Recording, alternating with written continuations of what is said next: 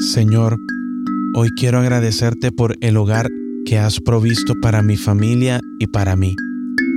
Tu palabra nos dice en el Salmo 127.1 que si tú no edificares la casa, en vano trabajan los que la edifican.